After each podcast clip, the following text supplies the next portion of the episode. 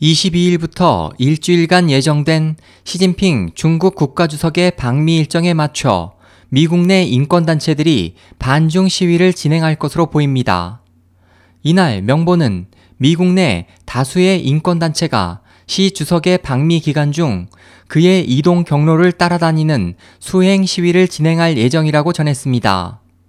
워싱턴에 본부를 둔 중국인 인권단체 공민역량 대표 양젠리는 미국 자유아시아 방송 RFA에 시 주석이 백악관에 도착하는 날 백악관 외부 라파에트 공원에서 시위를 가질 계획이라며 시 주석이 중국 국민을 잘 대하지 않으면 미국인들에게 신임을 얻기 어려울 것이라고 말했습니다. 이번 시위로 라파에트 공원이 임시 폐쇄될지 여부는 아직 알려지지 않고 있습니다.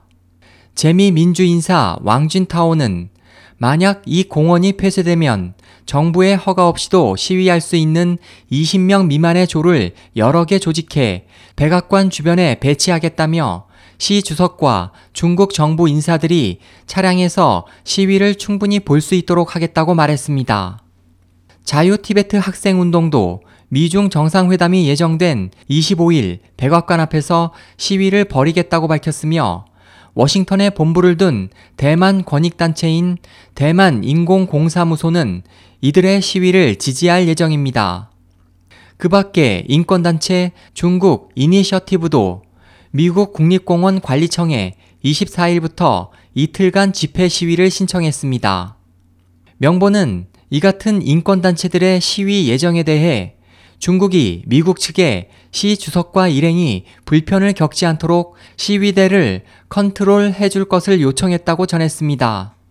한편 현지 언론에 따르면 시 주석의 방미 후 첫 방문지인 시애틀에서는 에드 머레이 시장이 21일 자신의 트위터를 통해 시 주석의 숙소 부근 등 도심 주요 도로를 통제할 예정이라며 시민들에게 외출을 자제할 것을 당부하자 불만과 항의가 이어졌습니다.